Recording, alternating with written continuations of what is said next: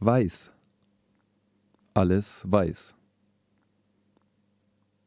Ganz weiß. Ganz schön weiß. Weiß und dünn. Dünn ist es. Hauchdünn.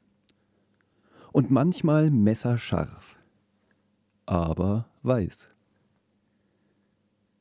Riesig weiß, riesig groß, groß wie zehn Tischtücher, aber dünn wie ein Haar. Weiß. Ja, weiß ist es, unverletzlich. Drückt man es, ist es geknickt, für immer geknickt. Zieht man es auf, feste, fester, wirkt es gerissen. Es ist gerissen. Es ist weiß und gerissen. Wer weiß, was es ist? Hm? P. A. P. I. E. R. Papier. Hier liegt es vor mir weiß, dünn und groß. Papier, hier liegt es vor mir. Es ist unberührt und leer.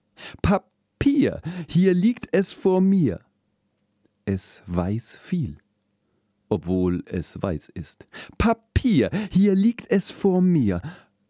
Papier, und nun erzählt es dir eine Geschichte. Die Geschichte einer Frage für Realisten und Hedonisten. Es war einmal ein Mann, der baute sich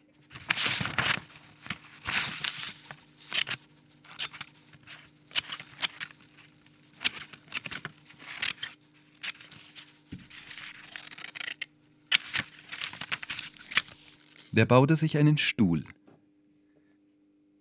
er machte sich darauf bequem und blickte genüsslich in die Ferne. Da kam ein anderer Mann vorbei. Er fragte, Was sitzt du so herum? Du könntest noch einen Stuhl bauen.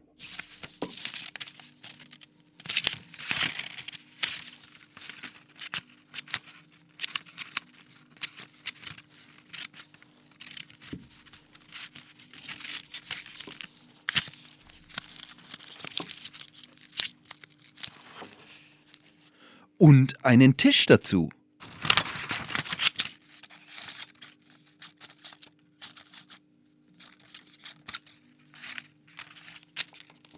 Das alles könntest du dann in einen Laden stellen, um es zu verkaufen.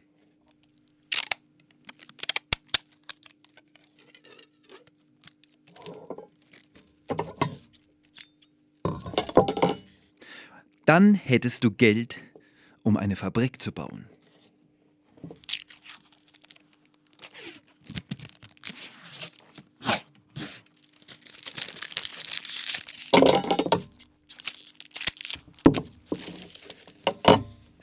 Du könntest am Tag neun Tische und 17 Stühle herstellen. Das würde dir genug einbringen, um eine weitere Fabrik zu bauen.